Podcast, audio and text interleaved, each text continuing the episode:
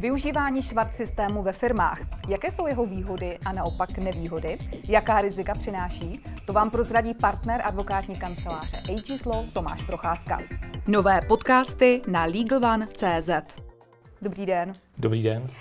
Pane magistře, co to přesně švart systém je a proč je tak atraktivní?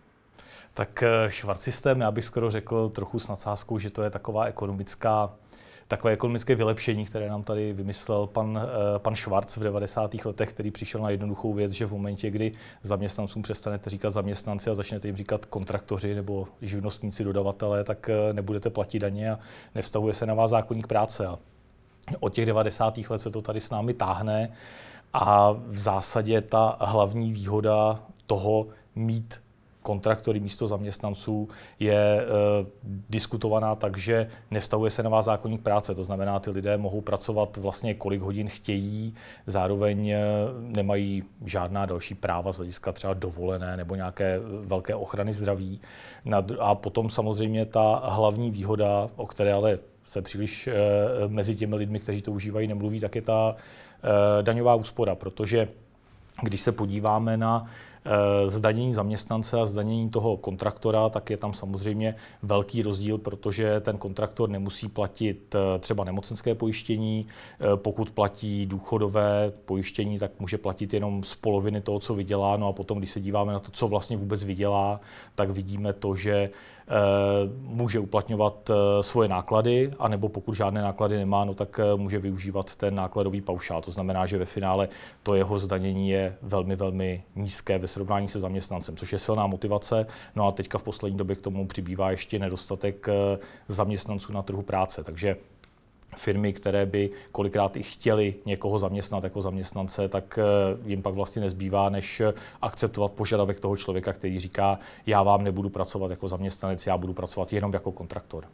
A kde je ta hranice, co je a co už není eh, švart systém? To je výborná otázka, na kterou není jednoduchá odpověď, protože zákonník práce na to má tu odpověď jednoduchou tím, že říká, Švart systém je, když vykonáváme závislou práci, to znamená vztah, kdy zaměstnanec je ekonomicky, závi, ekonomicky závislý na svém zaměstnavateli v nějakém nastavení, které není pracovním poměrem nebo nějakou dohodou o provedení práce.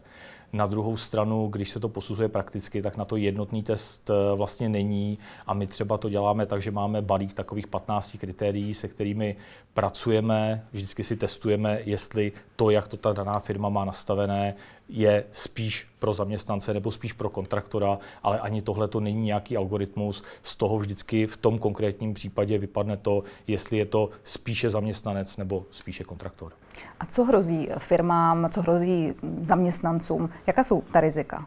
Ta hlavní rizika jsou v první řadě pokuty, protože když eh, je firma vlastně eh, usvědčena z toho, že nechává vykonávat tu závislou práci mimo pracovní poměr, tak jí hrozí pokuta až 10 milionů. Stejně tak tu pokutu může dostat i ten eh, kontraktor, který by měl být zaměstnancem, tomu hrozí řádově méně, ten má pokutu až do 100 tisíc.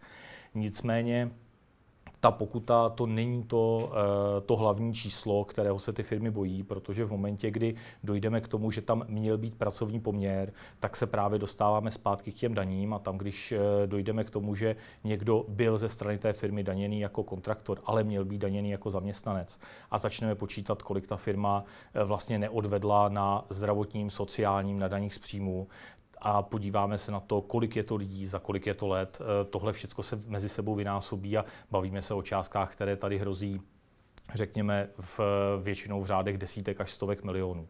A protože se bavíme o vlastně daních a o tom, že ty daně umyslně ta firma neplatí, tak eh, může to přejít i v nějakou, řekněme, trestní odpovědnost eh, těch manažerů firmy, kteří tenhle ten systém nastavili a vedle manažerů může být trestně odpovědná i sama ta právnická osoba, ta firma, protože u nás platí i zákon o trestní odpovědnosti právnických osob.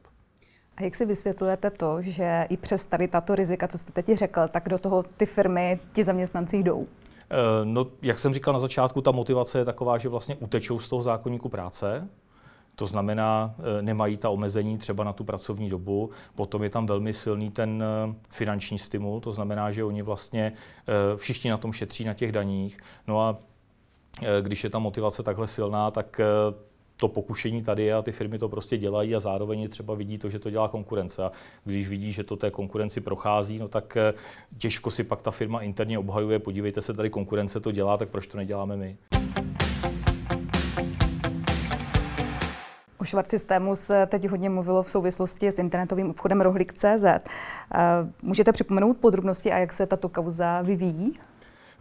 tak eh, já bych říkal, že kauza Rohlíku je skoro spíše než právním cvičením také školením o tom, jak dělat eh, správně interní komunikaci, protože vlastně eh, celá ta mediální kauza rohlíku začala tím, že oni změnili interní systém odměňování těch, těch svých kurýrů. Můžeme tomu říkat, buď že to byl nějaký v úvozovkách mzdový předpis, anebo ceník pro dodavatele, podle toho, na jaké straně barikády tady stojíme.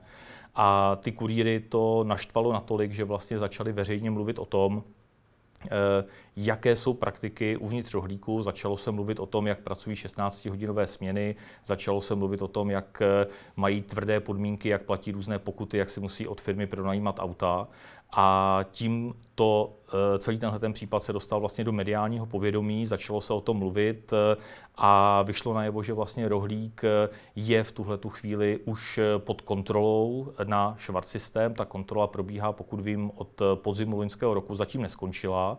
A Teďka vlastně celé, eh, celá podnikatelská veřejnost napjatě čeká na to, jakým způsobem to dopadne, protože ty firmy samozřejmě teď, jak se o tom začalo mluvit, tak eh, říkají dobře, tak teď jsme to třeba ještě v tom švart systému u nás ve firmě nedělali, je to dobře, protože vidíme, co se stalo rohlíku.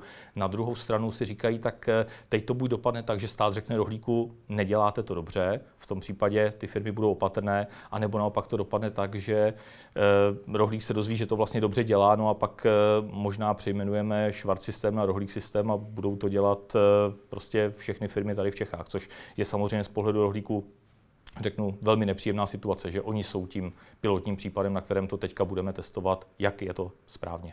A máte nějaký svůj tip, jak by to mohlo dopadnout? Eh, já v tuhle chvíli eh, přiznám se, že nevím, protože neznám, neznám detaily toho případu a z toho, co se mi podařilo zjistit, tak ta kontrola vlastně ještě neskončila. Jo, že ten případ je i velmi zajímavý tím, že tam ta kontrola vlastně v tuhle chvíli běží už půl roku. Ten stát eh, inspekce práce nebyla schopná zatím říct, eh, ano, takhle to dopadlo, tohle to je náš názor. E, nicméně půl roku, myslím si, je to dlouhá doba, takže čekám, že třeba teďka na jaře, možná začátkem léta už se něco dalšího dozvíme. A jak vidíte budoucnost švart systému v České republice? Já si myslím, že nás tady v tom eh, do velké míry, vedle samozřejmě dopadu kauzy rohlík, tak nás tady dožene Evropská unie, protože ta tuhle tu věc eh, vnímá taky velmi citlivě. Není to totiž tak, že švart systém by byl problém jenom v České republice, eh, nejsme jenom my takhle vychytralí, samozřejmě na to přišli i lidé jinde v Evropě a vzniká tady situace, kdy je tady velká masa lidí, kteří pracují pro takové ty platformy, ať už je to ať už to jsou kurýři v rohlíku, nebo to můžou být třeba řidiči taxislužby v Uberu. A e, ti by tradičně byli zaměstnanci, byli by chráněni zákonníkem práce, měli by nějaký minimální standard, ale tím, že vlastně jsou označeni jako kontraktoři, tak e, tuhle tu ochranu nemají. A Evropská unie si tohleto velmi dobře uvědomuje a proto teďka vlastně přišla s návrhem směrnice o platformové práci, kdy cílem té směrnice je vlastně pomoci lidem, kteří eh, pro ty platformy, pro ty aplikace dělají. A jedním z, pravidlem, eh, z pravidel, která ta směrnice zavede, je takový pětibodový test, kdy eh, si každá ta platforma otestuje, jestli ten test plní nebo ne a tam jsou kritéria, jak se chová k těm svým lidem. Například ta kritéria jsou to, jestli ta aplikace těm lidem říká, za kolik mají pracovat, jestli kontroluje jejich práci, jestli jim říká, jak tu práci mají dělat, jestli mohou mít třeba ty kurýři vlastní zaměstnance, nebo i třeba subdodavatele, jestli jim efektivně brání získávat si vlastní klientelu a budovat si vlastní biznis. A ta směrnice říká, že v situaci, kdy z těch pěti kritérií se splní alespoň dvě, tak každý stát musí předpokládat, že všichni ti, zamě- ty pracovníci jsou zaměstnanci ta aplikace, ta platforma bude mít možnost se soudit a říkat, přestože plníme dvě kritéria, tak eh, nejsme pracovním poměru. Nicméně ten stát každý to bude muset nastavit tak, že se tohle to bude předpokládat. Takže počítám, že tohle až bude muset Česká republika implementovat, tak eh, to velmi zásadně zasáhne do toho, jak se na ten švart systém díváme a v zásadě tady vidím dvě možnosti. První je, že prostě velká masa lidí se přesune do té kolonky zaměstnanci, anebo půjdeme jako Česká republika jinou cestou a to bude to, že bychom zavedli ještě vlastně třetí kategorii. Tohle to udělali některé země na západě, myslím si Španělsko, Velká Británie, které vlastně k těm dvěma tradičním kategoriím, jako je zaměstnanec a živnostník nebo kontraktor, zavedli třetí kategorii, které říkají pracovník a ta vlastně je na půl cesty, má na sebe nějakou ochranu ze zákonníku práce, třeba minimální mzdu, třeba dovolenou, ale už tam není ten zákonník práce jako, jako celek. A pro nás tohle to může být zajímavá cesta, ale zase se to asi bude lámat na tom, jak ten člověk bude platit daně, jestli jako zaměstnanec nebo jako kontraktor. A kdyby mělo dojít k implementaci této směrnice? Eh, v tuhle chvíli tohle to nevíme, protože ta směrnice ještě není schválená. Potom, co bude schválená, se předpokládá, že tam bude implementace eh, do dvou let od jejího schválení.